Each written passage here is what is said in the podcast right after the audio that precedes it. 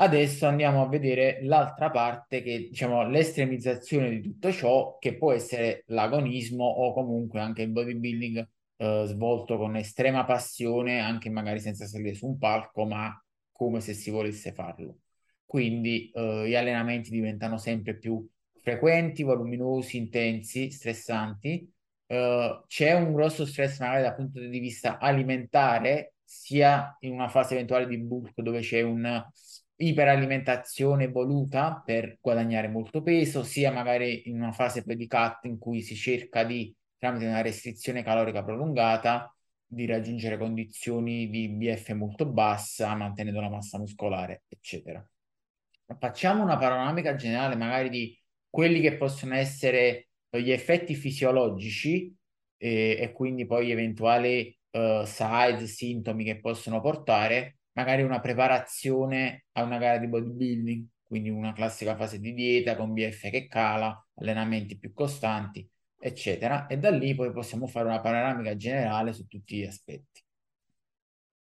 Allora, ehm, quello che è l'ambito delle, delle competizioni, comunque sia come cioè, dell'agonismo, come in un po' tutti, secondo me, gli sport, ehm, porta dei rischi.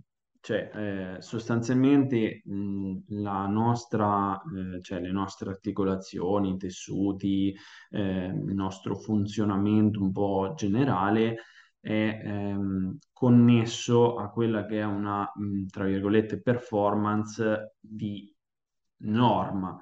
Eh, nel momento in cui noi andiamo verso un eccesso, in genere, c'è sempre un pochettino un aumento del rischio che qualcosa possa andare storto e questo quindi vale un po' per tutti gli sport. Nel caso del eh, bodybuilding, eh, questo diciamo, rischio può essere legato a due diciamo, grossi ambiti.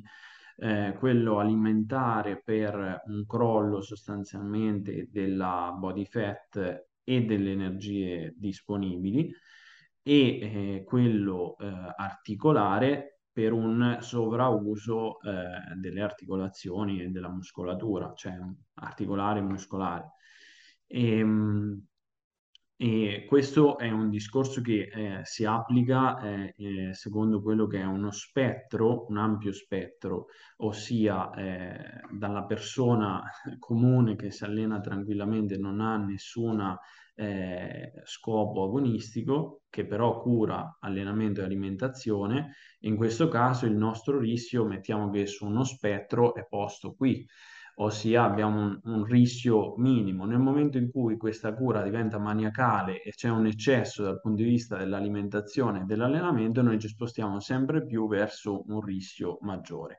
Che cos'è che eh, ci dice se andremo oltre l'asticella del, tra virgolette, range e succederà qualcosa? Sostanzialmente la genetica.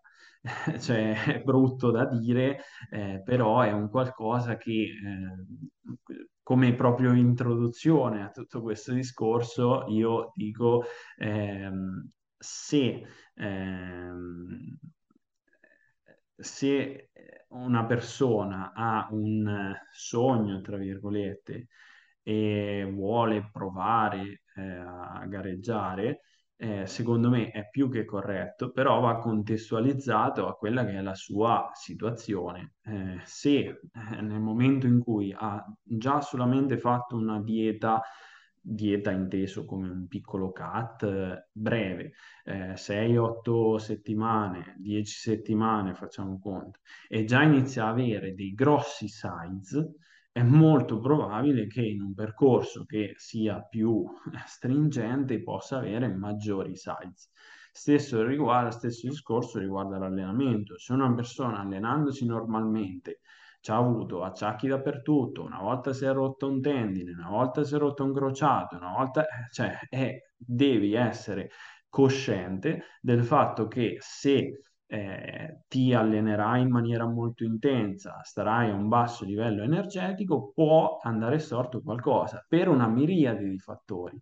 che non sono prevedibili però, perché la bassa, il basso livello energetico potrebbe già solamente di per sé portare a un calo della concentrazione nel corso dell'allenamento e uno magari si butta un manubrio sopra oppure resta sotto una pressa. E contestualmente può invece succedere che pur facendo l'esercizio alla perfezione la struttura ceda perché è ceduta mm. e questo perché c'era stato un basso livello energetico e tutto il resto. Questo è applicabile allo stesso modo dal punto di vista alimentare e tutto quello che riguarda un po' il mondo ormonale. Andando più nello specifico, eh, in sostanza, quando uno fa una preparazione, ci sarà una fase in cui il preparatore vede le potenzialità della persona. Questa fase comunque sia implica in genere, eh, tranne se la persona ha una genetica fuori, molto fuori dal comune, è una fase che in genere impiega degli anni. Mm. Cioè, comunque la fase di costruzione per una persona che si approccia alla, eh, a un mondo, diciamo, eh, agonistico del bodybuilding è una fase che comunque in genere riveste uno, due anni in base a quello che è il livello di partenza, in base a quelli che sono un po' i guadagni muscolari. Eh, ultimamente, mh, sempre sul discorso bulk, quindi crescita, eh, incremento della massa muscolare, ultimamente si è visto, mh, cioè si cerca di effettuare quelli che sono dei bulk puliti, ossia cercare di mettere più massa muscolare, ma mantenere delle condizioni di body fat eh, accettabili. Perché? Perché nel momento in cui si fa il cut avremo meno da, da, da perdere e quindi avremo mh, in genere un guadagno su quella che è la fase, tra virgolette, di sofferenza per l'atleta. E, mh, ovviamente nel periodo di bulk eh, si cerca di mettere massa muscolare, quindi bisogna mh, mm, in, in, alcuni casi, in base a quella che è la persona, la genetica e tutto, mangiare molto oppure comunque spingersi molto o entrambe.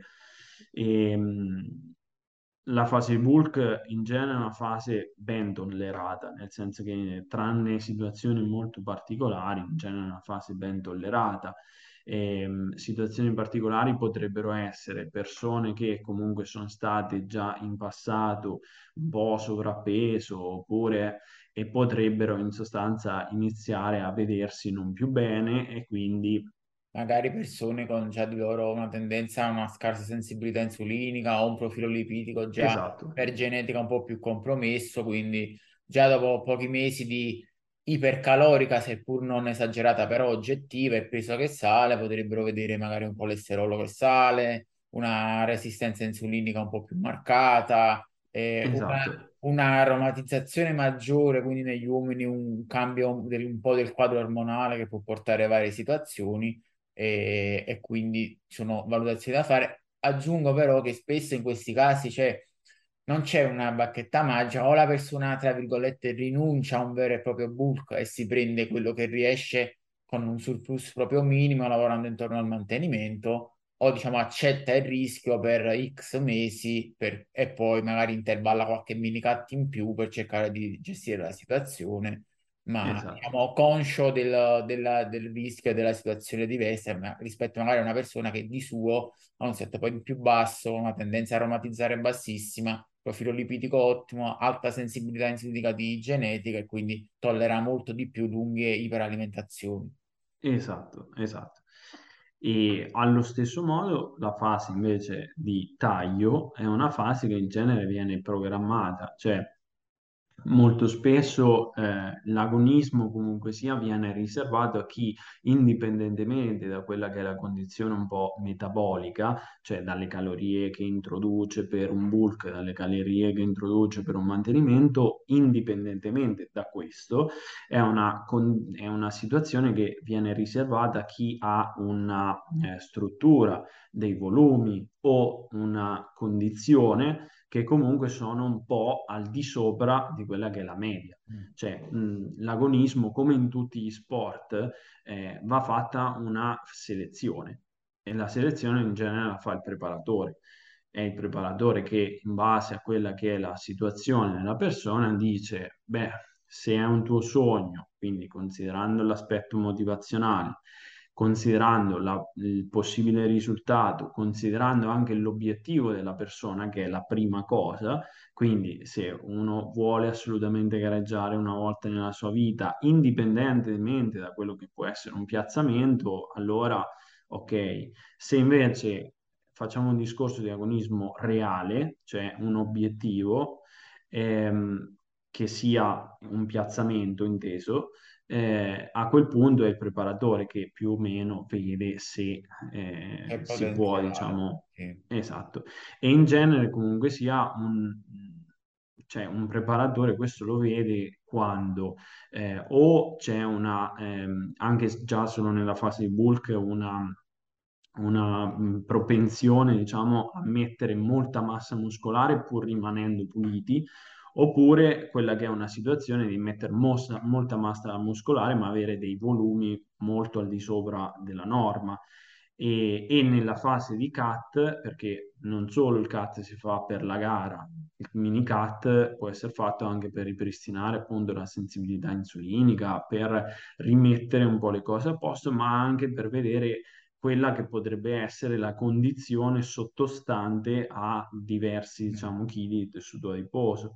E in queste situazioni quando finisce appunto un mini cut uno capisce se eh, appunto è già in una ottima condizione dopo un mini cut e allora è molto probabile è che alla fine a migliorare facilmente la condizione esatto, esatto e, e, e, quindi dopo un cut prolungato è molto molto probabile che raggiungerà una condizione degna di nota indipendentemente da quello che poi è il fattore esterno sia dei competitor che è il discorso, secondo me, ehm, più stupido nell'ambito del bodybuilding natural, cioè eh, se eh, ci si basa su quelli che sono i competitor, eh, in genere cioè, n- non si gareggia.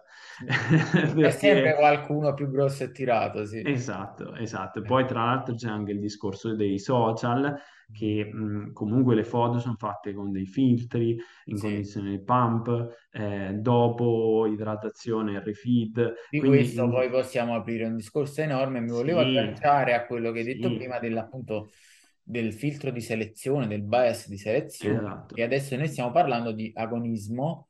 Uh, però spesso diciamo chi agonista non è e vuole anche semplicemente mettersi in forma per il mare, eccetera, tende a guardare agli agonisti uh, fare come loro, comunque ispirarsi a loro, alle loro strategie e spesso vengono proposte anche a livello social di divulgazione strategie eh, che sono ottime per gli agonisti perché quando tu pensi una strategia per un agonista comunque dai per scontato che ci sia una certa genetica, un certo talento sotto. Ok, quindi magari eh, imposti un percorso, una strategia nutrizionale di allenamento perché sai che comunque l'agonista medio la tollera bene Ok, magari l'agonista medio tollera bene fare 5-6 allenamenti intensi, pesanti a settimana in restrizione calorica. Poi vai nella persona tipo che magari vuole togliere la pancia per il mare e vedi che quello si devasta, cioè non riesce a recuperare, perde produttività, sta male con questo livello di allenamento e restrizione calorica, quindi alla fine ha, un, ha quasi un peggioramento.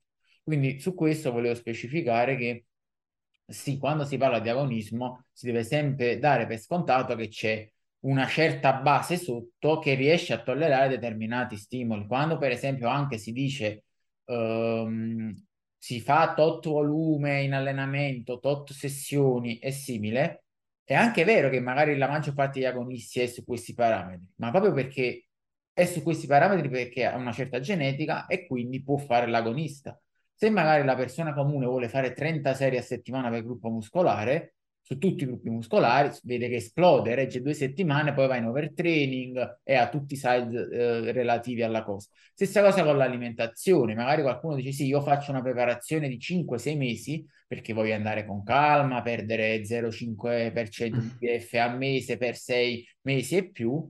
La persona comune, oltre alla difficoltà psicologiche, perché magari non riesci a stare a regime tanto tempo perché poi subentrano questioni sociali, di lavoro, di relazioni che non gli permettono di seguire il programma, magari organicamente, poi fisiologicamente non riesci a tollerare una condizione di restrizione energetica così protratta e va incontro a vari problemi ormonali e quant'altro. Quindi è importante capire che, ok, l'agonismo, però eh, contestualizziamo sempre i messaggi a seconda di chi li diamo, perché è molto comune che venga detto qualcosa che è top, va benissimo, perfettamente per una categoria ed è deleterio per un'altra categoria in generale. Esatto, questo è, è un discorso giustissimo, infatti l'introduzione l'ho fatta proprio per questo, perché mh, cioè, deve esserci un filtro, cioè, mh, comunque bisogna essere un po' obiettivi, cioè a una persona che ha delle difficoltà oppure che non riesce a fare cose, tra virgolette, base per tutti, è giusto, secondo me, dire cioè che l'agonismo forse è meglio di no, di mettere le, le aspettative in prospettiva, anche perché, eh, correggimi se sbaglio, ma in generale il bodybuilding natural in particolare è un'attività dove prosperano al 90% soggetti con delle certe caratteristiche genetiche che quasi sempre sono una, eh, un alto eh, consumo calorico di base, una più o meno facilità a mantenere buone condizioni e BF basse e tirarsi senza devastarsi più di tanto a livello fisiologico e anche a fare fasi di massa senza arrivare a livelli di accumulo di, a- di adipe particolare e che hanno un'ottima capacità di lavoro e tolleranza sia articolare che proprio di quantità di volume di lavoro di allenamento eh, loro di genetica. Se in generale abbiamo una persona che può no, essere stata ex obesa, ma che comunque magari ha un set point un po' più alto o comunque già fa difficoltà a vedersi addominali perché deve fare 3-4 mesi di dieta per arrivare a un 12% di BF magari e già questo gli, gli dà molte difficoltà, un grosso calo di energie, un calo di libido, alterazione del sonno. Se questa persona vuole puntare magari a tiraggi esagerati, se non da gara, ma comunque molto marcati, deve essere consapevole che verosimilmente andrà incontro a de- dei problemi eh, che l'agonista medio ha magari in condizione di gara al 5%, al 4%, e lui ce l'avrà magari al 10% perché lui è in un'altra condizione, ha un altro set point, ha un'altra fisiologia, oppure magari andrà incontro a problemi di overuse sull'articolare, overreaching, overtraining, cercando di seguire certi regimi che invece l'agonista medio tollera benissimo e non ha problemi. Esatto, e questo in parte un po' si ricollega al discorso che dicevo all'inizio, cioè di non guardare gli altri competitor e non solo dal punto di vista fisico, cioè anche dal punto di vista allenamento e alimentazione. Cioè, non, non si possono fare paragoni tra condizione da gara tra persone diverse dicendo quella persona mangia tot calorie, si allena in quel modo, eccetera. Cioè, ogni persona è a sé stante nel mondo dell'agonismo. Poi quello che dicevi tu è vero, cioè nel senso che mh, chi raggiunge certi livelli in genere ha delle, delle mh, condizioni, diciamo, di base eh, sue eh, che un pochettino si ehm, ripresentano, ossia eh, degli aspetti un po' anche a volte possiamo dire caratteriali, cioè l'estrema minuzia, il fatto di essere molto finalizzati, il fatto di non saltare un allenamento neanche se succede il finimondo, il fatto di essere molto monotoni a livello alimentare si, si arriva proprio alla monotonia quasi totale quando si, ci si approccia a una gara e il fatto anche di eh, avere una routine giornaliera che è quasi sempre uguale, quasi sempre uguale. E, eh, e l'altro fattore è quello di, ehm, eh, in genere, questo in genere, eh, qua forse le percentuali non sono così alte, ma alcuni sopportano molto bene eh, la fame altri eh, non la sopportano, però la sopportano comunque.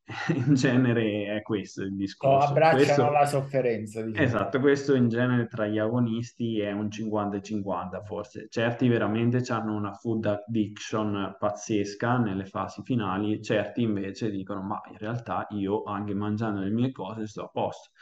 E, e è questo quello che un pochettino cambia eh, tra le varie persone, ossia il sonno, la libido, e in genere i livelli anche un po', cioè no, quello un po' su tutti, eh, la fame, cioè sono son soprattutto questi tre fattori che un pochettino cambiano da persona a persona tra i vari agonisti, mentre il fatto della monotonia, eh, del fatto di non saltare un allenamento, di essere molto precisi con la conta del cibo e tutto il resto, in genere questo poi è, è, uguale su quasi tutti perché è proprio necessario per il raggiungimento di una condizione che sia replicabile anche nel tempo, quindi mangiando le stesse cose si riesce a replicare giorno per giorno quella che è una situazione, quindi si è anche più tranquilli dal punto di vista psicologico perché non si introduce nulla di nuovo e quindi non si hanno delle nuove variabili da considerare.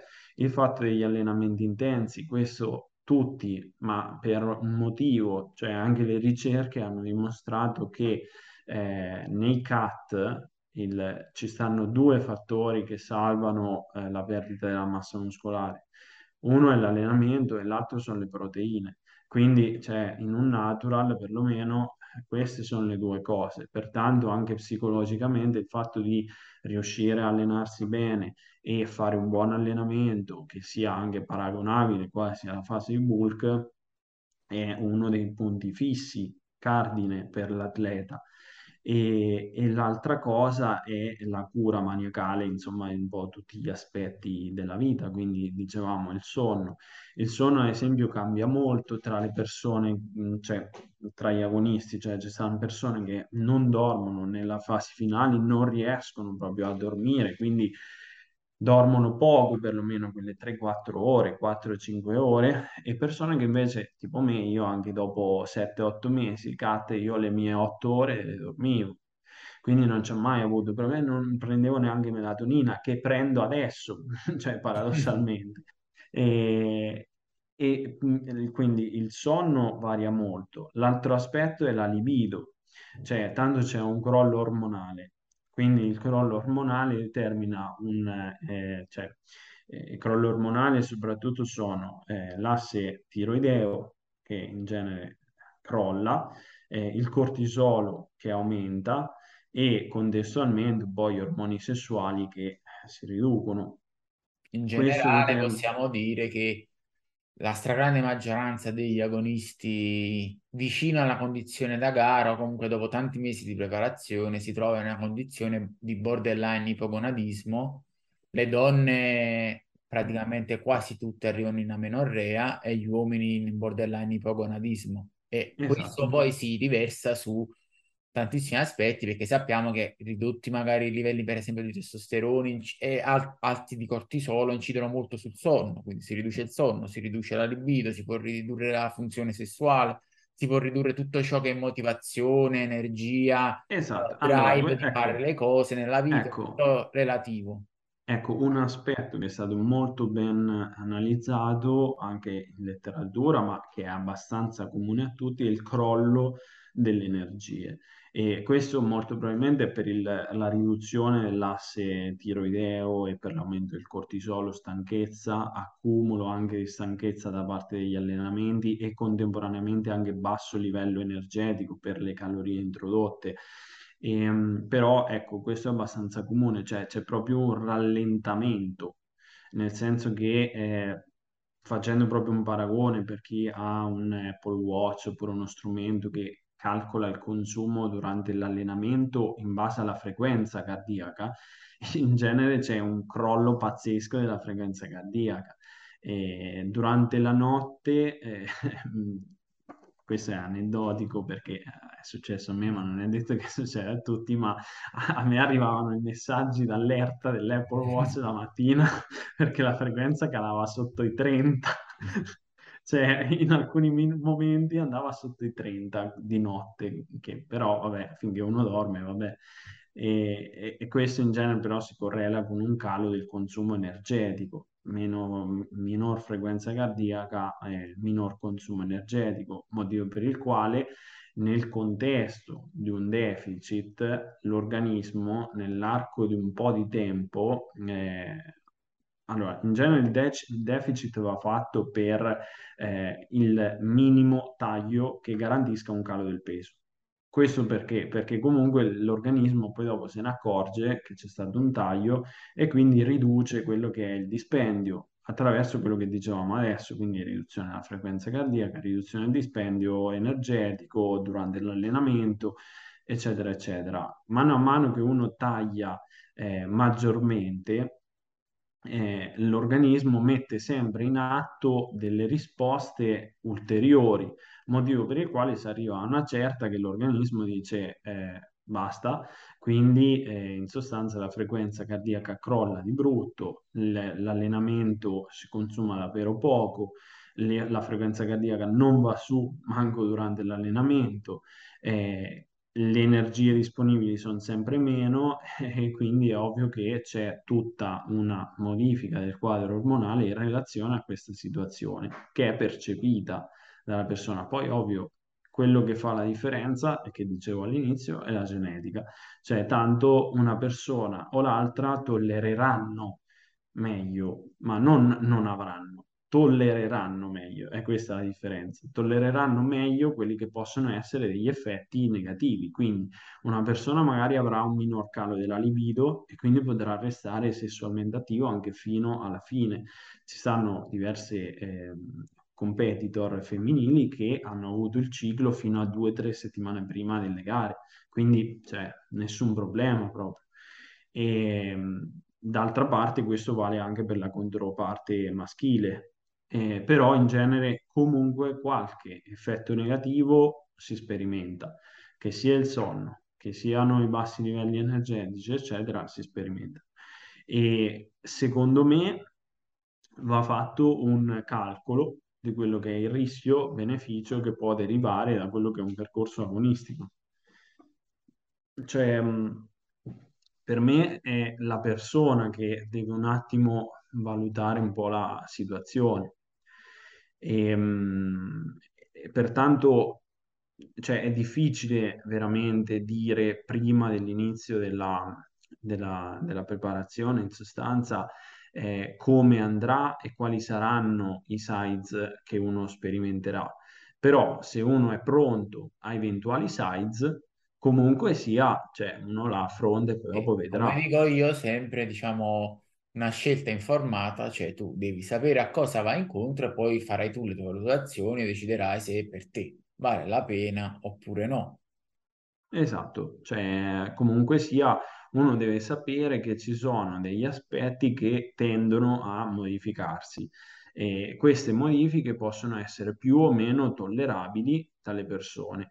E, ehm, molte delle persone che gareggiano e hanno degli ottimi risultati in genere eh, rigareggiano e in genere più o meno hanno sempre le stesse problematiche e, e appunto sono sopportabili, motivo per il quale rigareggiano. Perché se e... fosse insopportabile, ovviamente non, non, continuerebbero a fare gare. Ma per dare una ten- mm, più o meno qualche numero sulla tempistica, possiamo dire che una preparazione media magari dura intorno ai sei mesi, di sì. gli ultimi tre, eh, diciamo, inizi a vivere con un po' più di size. E... Mm, ah, forse meno, eh. forse meno. Nel e senso, poi... i primi quattro mesi in genere sono più che sopportabili. Eh, mm, l'inizio forse i size un po' più pesanti stanno appunto tra il quarto mese e il quinto. Dai. E il recupero mese. invece dopo gara più o meno ci possono volere, essendo la genetica, dai 3 ai 6 mesi per riprendere pienamente esatto. i livelli ormonali, metabolici e diciamo sentirsi, tra virgolette, normali di nuovo esatto. come prima dell'inizio preparazione. Esatto.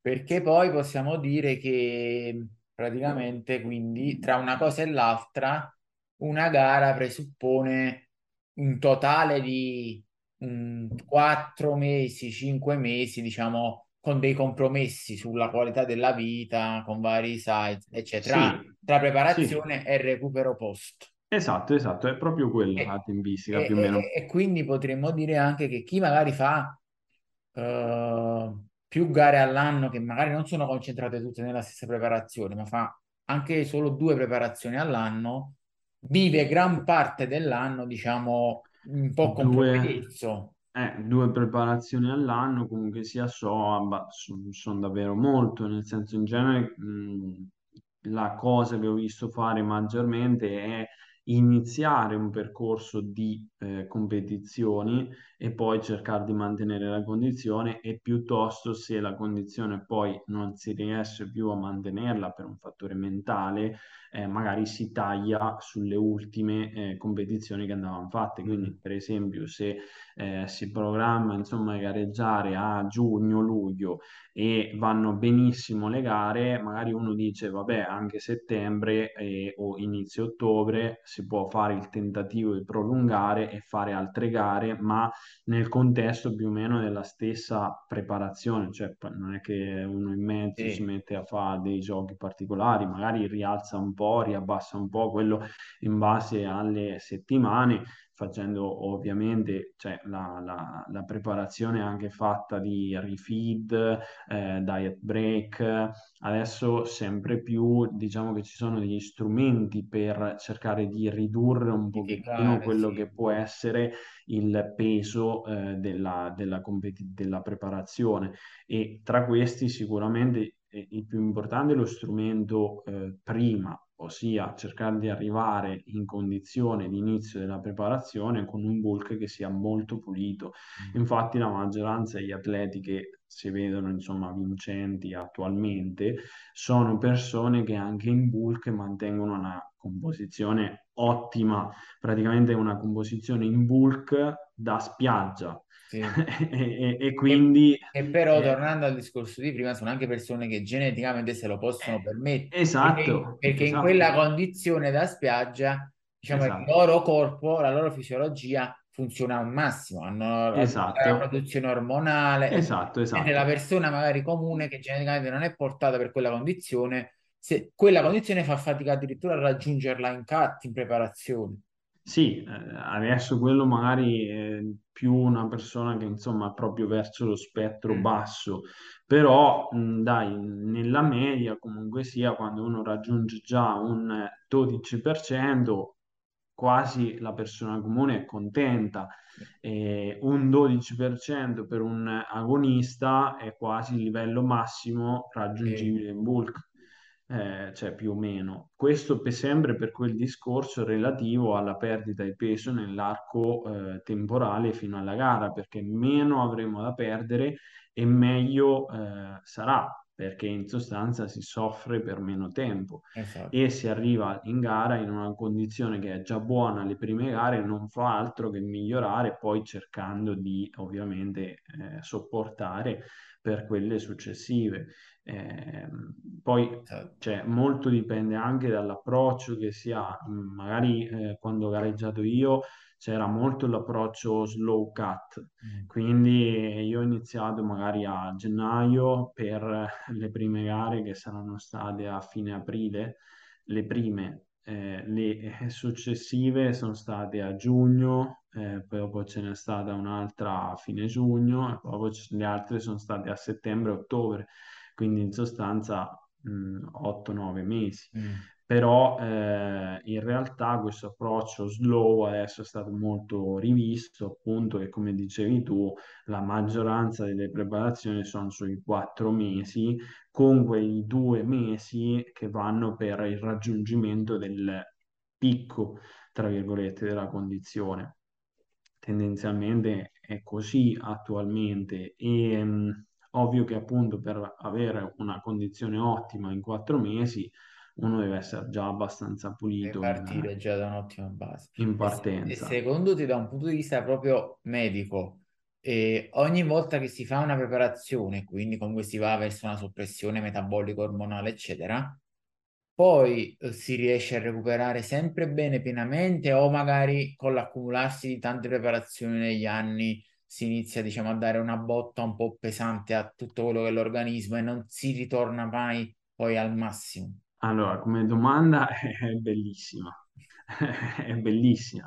Io l'unica cosa che posso dire è che ehm, avendo e seguendo anche molti, cioè seguendo sui social moltissimi atleti, ma anche avendoli vista dal vivo, che hanno gareggiato più volte, risultati vincenti in più federazioni e quindi con un, diciamo, una massa muscolare, una definizione, condizione comunque sia molto, molto al di sopra della norma, io quello che ho visto in chi ha fatto più preparazioni è che comunque la condizione quasi migliora sempre. Cioè, La paradossalmente, condizione estetica. la condizione, la resa estetica migliora sempre, più o meno la sofferenza è più o meno la stessa. Poi, nella fase di recupero dalla, dalla preparazione della gara, eh, questo sinceramente non lo so, anche perché in genere non è che uno lo dice ai 420 quanto ci mette per rimettersi totalmente, eccetera, anche perché è una cosa che avviene un po' in maniera graduale, perché tanto mh, un agonista si allenerà sempre, mangerà sempre in generale bene, poi ovviamente chi più e chi meno si potrà avere un po' un, un effetto rebound post gara, però mh, chi ha già in mente comunque di ricompetere eh, ci sta molto più attento. E, mh, e, e qui ritorniamo sempre al fattore mentale, per cui la motivazione, l'obiettivo e tutto il resto. E quello che posso dire è che comunque le condizioni sia in bulk che in cut di atleti che gareggiano anno dopo anno oppure che hanno fatto molte gare, tendenzialmente migliora eh, e, eh, e quello che un po' eh, si vede anche, cioè un po' in maniera minore, però nella persona comune, è che in genere quando si fanno dei mini cut oppure si taglia abbastanza e poi si riprende in maniera graduale nella fase di massa successiva, in genere la persona nella fase di massa successiva eh, riesce a rimanere o un po' più pulita oppure mantiene molta più massa muscolare a dei livelli calorici più o meno simili a quelli dell'anno precedente con meno massa muscolare e a volte anche più tessuto adiposo. Però mh, appunto secondo me anche qui è un po' uno spettro, eh, cioè c'è uno spettro della situazione in cui abbiamo la persona normale appunto con dei mini cut, dei tagli programmati eccetera che ha solo un beneficio, tra virgolette, e eh, la persona agonista che mh, è una situazione che secondo me va analizzata molto sul, sul singolo. Di vedere degli effetti detrimentali, cioè mh, prenderà negativi, negativi in maniera assoluta, cronica, cioè di primo acchito, l'unica cosa, come un po' in tutti gli sport, non guarderei troppo al, me- al versante metabolico quanto più a quello articolare delle strutture. Cioè, se proprio proprio bisogna cercare qualcosa per cui potrebbe esserci, insomma, un, un problema, perché forse mh, mi viene da pensare che potrebbero essere più i danni alle strutture che sono meno recuperabili Mm. che un danno a livello ormonale eh, in una persona che comunque eh, mantiene uno stile di vita comunque sempre molto al di sopra del comune, molto curato e, e tutto il resto. E, mh, per cui eh, questo e l'altro aspetto potrebbe essere quello di una, tra virgolette, slatentizzazione di di- Mm. CA, eh, quindi di un disturbo ossessivo legato al cibo in condizione appunto di gara. E, però ecco, anche qua in letteratura dati non ce ne stanno, e motivo per il quale è tutto un po' fumoso. molto aneddotica, comunque molto Esatto, aneddotica esatto, vista. esatto. E io ho visto persone che mi hanno raccontato che magari eh, con l'accumularsi di preparazioni poi hanno avuto un po' di difficoltà a riprendersi pienamente a livello ormonale, mentre altri hanno accusato davvero poco e dopo due o tre mesi, tornando a una Eh, PF fisiologica, stavano di nuovo bene. Quindi anche qua molto un fattore genetico e, esatto. e sa molto alla persona. Qui ti faccio una domanda E un po' cattiva. Vuoi aggiungere una cosa a volo? Sì, dicevo che anche per il recupero in genere quello varia molto, soprattutto è un po' direttamente proporzionale alla- all'entità e alla durata, soprattutto del CAT, più che dell'entità in sé della durata. Eh, in genere un po' quello che uno perde poi ci mette per riprendere. Cioè, da quando uno soffre inizia a soffrire e a quando arriva alla fine del CAT, non dico che è quello l'intervallo che poi ci rimetterà Però per recuperare però più o meno stiamo lì. e, e non dipende esclusivamente, questo parlo a livello proprio ormonale, non dipende esclusivamente dal, eh, dall'energia che uno introduce.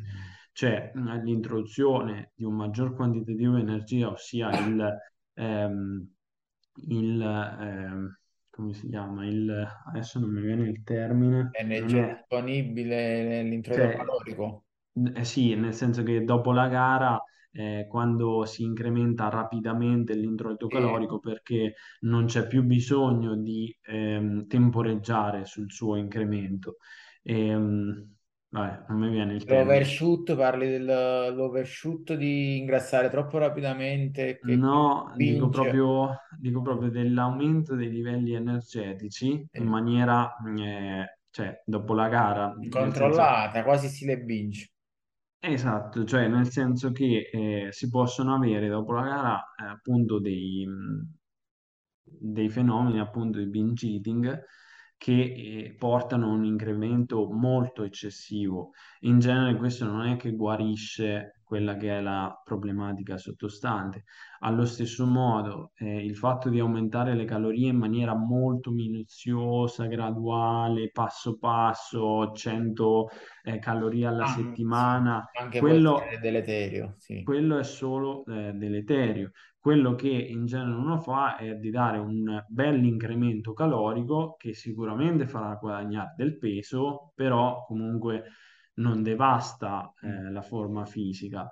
E, mh, e anche quando si fa appunto questo, intendevo, eh, questo incremento calorico, la persona eh, sì sperimenta degli effetti positivi legati a- all'aumento delle calorie, quindi magari riuscirà a allenarsi un po' meglio, riprende un pochettino a dormire un po' meglio, eh, cose del genere, però non risolve tutti i problemi, quindi la libido, il Ah, ciclo anche e perché comunque per la ripresa, la riattivazione di un asse vogliono. tiroideo che steroideo soppresso per mesi ci vuole un po' di Esatto, tempo, cioè non è che inizi a esatto, mangiare, prendi BF e il giorno dopo sei come prima. Il corpo deve esatto, capire di nuovo a riattivare tutti esatto, gli enzimi, tutte le vie metaboliche e esatto. riprendere i livelli, quello è Esatto, che è la stessa cosa che avviene quando uno in cut fa dei refeed.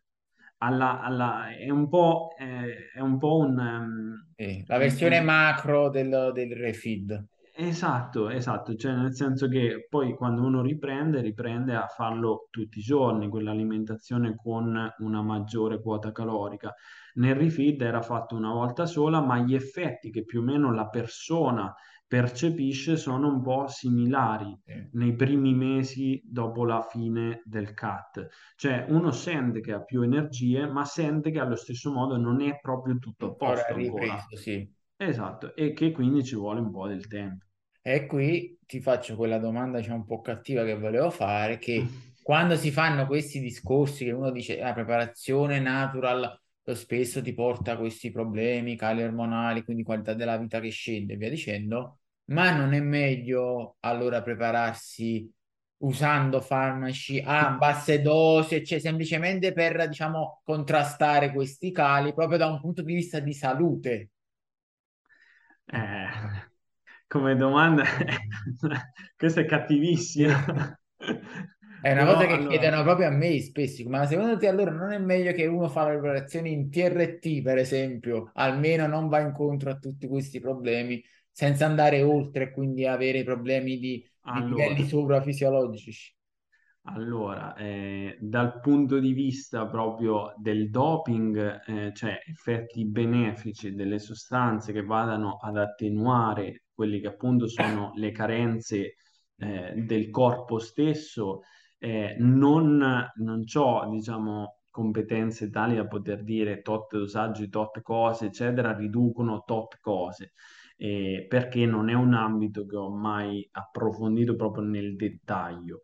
Però eh, in linea teorica, conoscendo le sostanze, capendo quelli che possono essere i deficit ormonali che uno sperimenta nel corso della eh, preparazione, è ovvio che mi verrebbe da dire che sì, molti dei sites nel corso della preparazione possono essere controvertiti da diverse sostanze, però eh, dal mio punto di vista, e questo invece è un altro tipo di discorso, che è un discorso più eh, morale, barra etico, barra altro, ehm, dal mio punto di vista, eh, cioè, mh, l'utilizzo a basse dosi per una gara sì, è vero, forse è un uso che eh, determinerebbe comunque il raggiungimento di risultati, bene o male, al di sopra della norma, sperimentando forse pochi sites, perché immagino che come tutte le cose eh, dipende dalla dose che uno fa e dalla durata eh, che uno fa. Se uno si fa un ciclo, non penso che, eh, tranne rari effetti collaterali non prevedibili, e quindi, tra virgolette, allergici, identificabili come allergici, eh, non, non, vedo grossi eh, crolli, eccetera. Però, eh, d'altra parte, quello che io ho sempre un po' immaginato, la, il mondo, diciamo, della, cioè, dell'uso di sostanze, è un qualcosa che io ho sempre visto come per il raggiungimento di qualcosa molto al di sopra della media, cioè nel senso eh, dal mio punto di vista se lo fai lo fai bene, cioè, eh, quindi sono, sono d'accordo cioè, io vedo, vedo, molto bianco o nero, motivo per il quale io sto dalla parte del bianco e il nero lo vedo un po' come eh, ho una genetica ottima, voglio essere il Presti o il Coleman o il...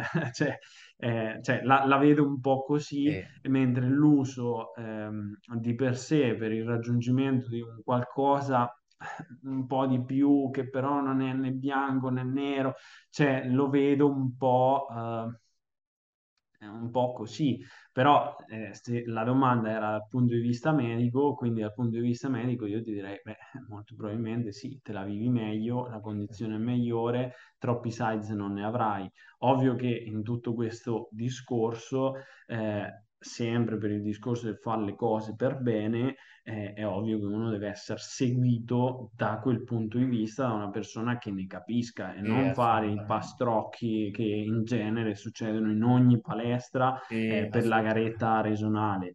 Cioè, eh... Ovviamente, ripetiamo, uno che uh, c'è tutta la sfera dell'illegalità e quindi ovviamente noi ne parliamo per parlé così per fare due riflessioni, ma è comunque illegale utilizzare sostanze illegali. Assolutamente. Resta quella sfera. E due, ricordiamo che quando si gioca con gli ormoni, soprattutto con l'asse steroideo e l'uso di androgeni, si va sempre incontro poi a soppressione, quindi poi uno deve anche sapere cosa fare dopo perché uh, altrimenti si ritrova in uno stato di ipogonadismo peggiore anche di quello post gara natural e per va- svariati mesi quantomeno e con tutto quello che consegue e se non sa come, come recuperare e dove mettere le mani, alla fine a livello di salute fa anche peggio. Quindi... E questi, esatto, e questi che hai detto tu appunto sono gli effetti un pochettino cronici. E sull'effetto acuto, ecco, è lì che forse il discorso va un attimo sottolineato, nel senso che comunque sono delle sostanze che possono eh, di per sé, per meccanismo azione e tutto il resto, causare un incremento eh, di quella che è il rischio cardiovascolare e anche dell'accumulo eh, lipidico e quindi della stasi, in, in generale, stasi biliare esatto, e tutto il resto. Qualsiasi quindi... androgeno in generale a dosi anche più o meno da TRT o appena sopra, anche modesti. aumento di ematocrito, peggioramento profilo lipidico, scende HDL, sale LDL, aumenta il colesterolo totale, quindi persona... comunque sono tutte cose che vanno fatte, se uno ha anche solo la vaga idea di farlo, analisi alla mano prima, durante, dopo, deve avere i suoi benchmark, deve essere sicuro di saper Uh, esatto, poter... e, deve essere, e deve essere valutato da quello che è un professionista medico, okay. proprio perché comunque sia conta anche il discorso, anche qua, eh, genetica, familiarità, eh, per cui una persona che magari è, è a postissimo dal punto di vista ormonale e tutto il resto, però magari c'è una familiarità per morte cardiaca improvvisa, oppure c'è una familiarità per aritmie, o c'è una familiarità per... Colesterolo già sballato eh, di suo, un profilo sì. lipidico già per familiarità più complesso. A quel punto, a, quel punto eh, alla risposta che, alla risposta della domanda di prima, a quel punto il rischio non è più moderato, cioè il rischio Esatto. è, è- è un rischio effettivo di danni eh, anche in maniera acuta, non prevedibili. E quindi per Per questo de- approfitto per ribadire quindi che in generale non si deve fare terrorismo verso le sostanze, e, però deve passare forte il messaggio che eh, i problemi quasi sempre sono dati dal- dall'uso scriteriato, senza competenza, senza organizzazione delle cose, perché appunto eh, ad ogni azione corrisponde una reazione, ogni farmaco, ogni sostanza, ogni cosa ha molteplici effetti su molteplici tessuti, su molteplici cose, quindi non è eh, la cosa X che fa male, ma è non fare le cose per bene, sapendo cosa si fa e navigando a vista, cioè se navighi a vista Esatto. quasi sempre finisci in problemi in generale. Se hai un piano d'azione preciso e sai bene tutto quello che fai, quantomeno mitighi i problemi. Esatto, e questa è più o meno la stessa, diciamo, morale del discorso dell'agonismo nel natural alla fine. Tanto più o meno è, è uguale, nel senso che uno in base a quello che sa che può andare incontro e tutto il resto, poi dopo farà la sua scelta.